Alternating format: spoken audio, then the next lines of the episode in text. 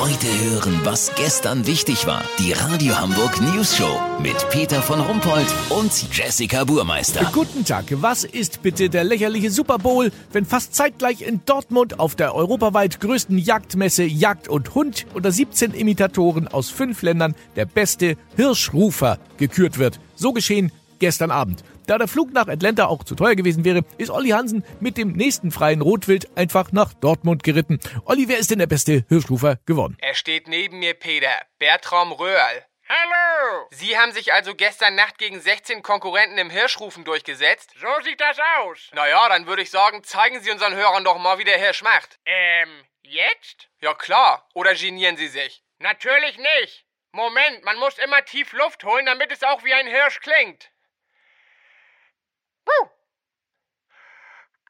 Entschuldigung, das klang aber nicht wie ein Hirsch, eher wie ein Hund mit Asthma. Naja, es gibt solche und solche Hirsche. Dann machen Sie doch noch mal einen anderen. Sehr gern. Miau. Wollen Sie uns verarschen? Das war eine miserabel imitierte Muschikatze. Ich glaube, Sie sind gar nicht der Gewinner des Hirschrufer-Contest. Sie haben recht, ich bin schon im Forecasting rausgeflogen, aber ich wollte so gern mal in die News Show. Verzeihen Sie mir? Naja, gut.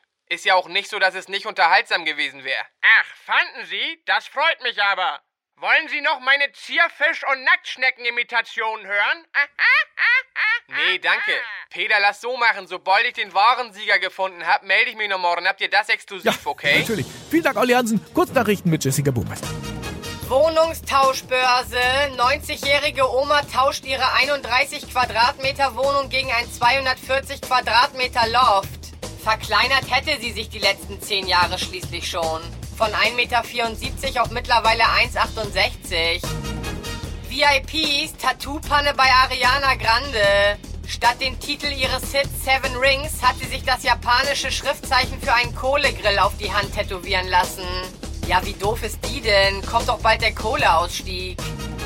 Verkehr, der Absatz von Dieselfahrzeugen ist stark zurückgegangen. Sie werden jetzt umetikettiert und als Benziner verkauft.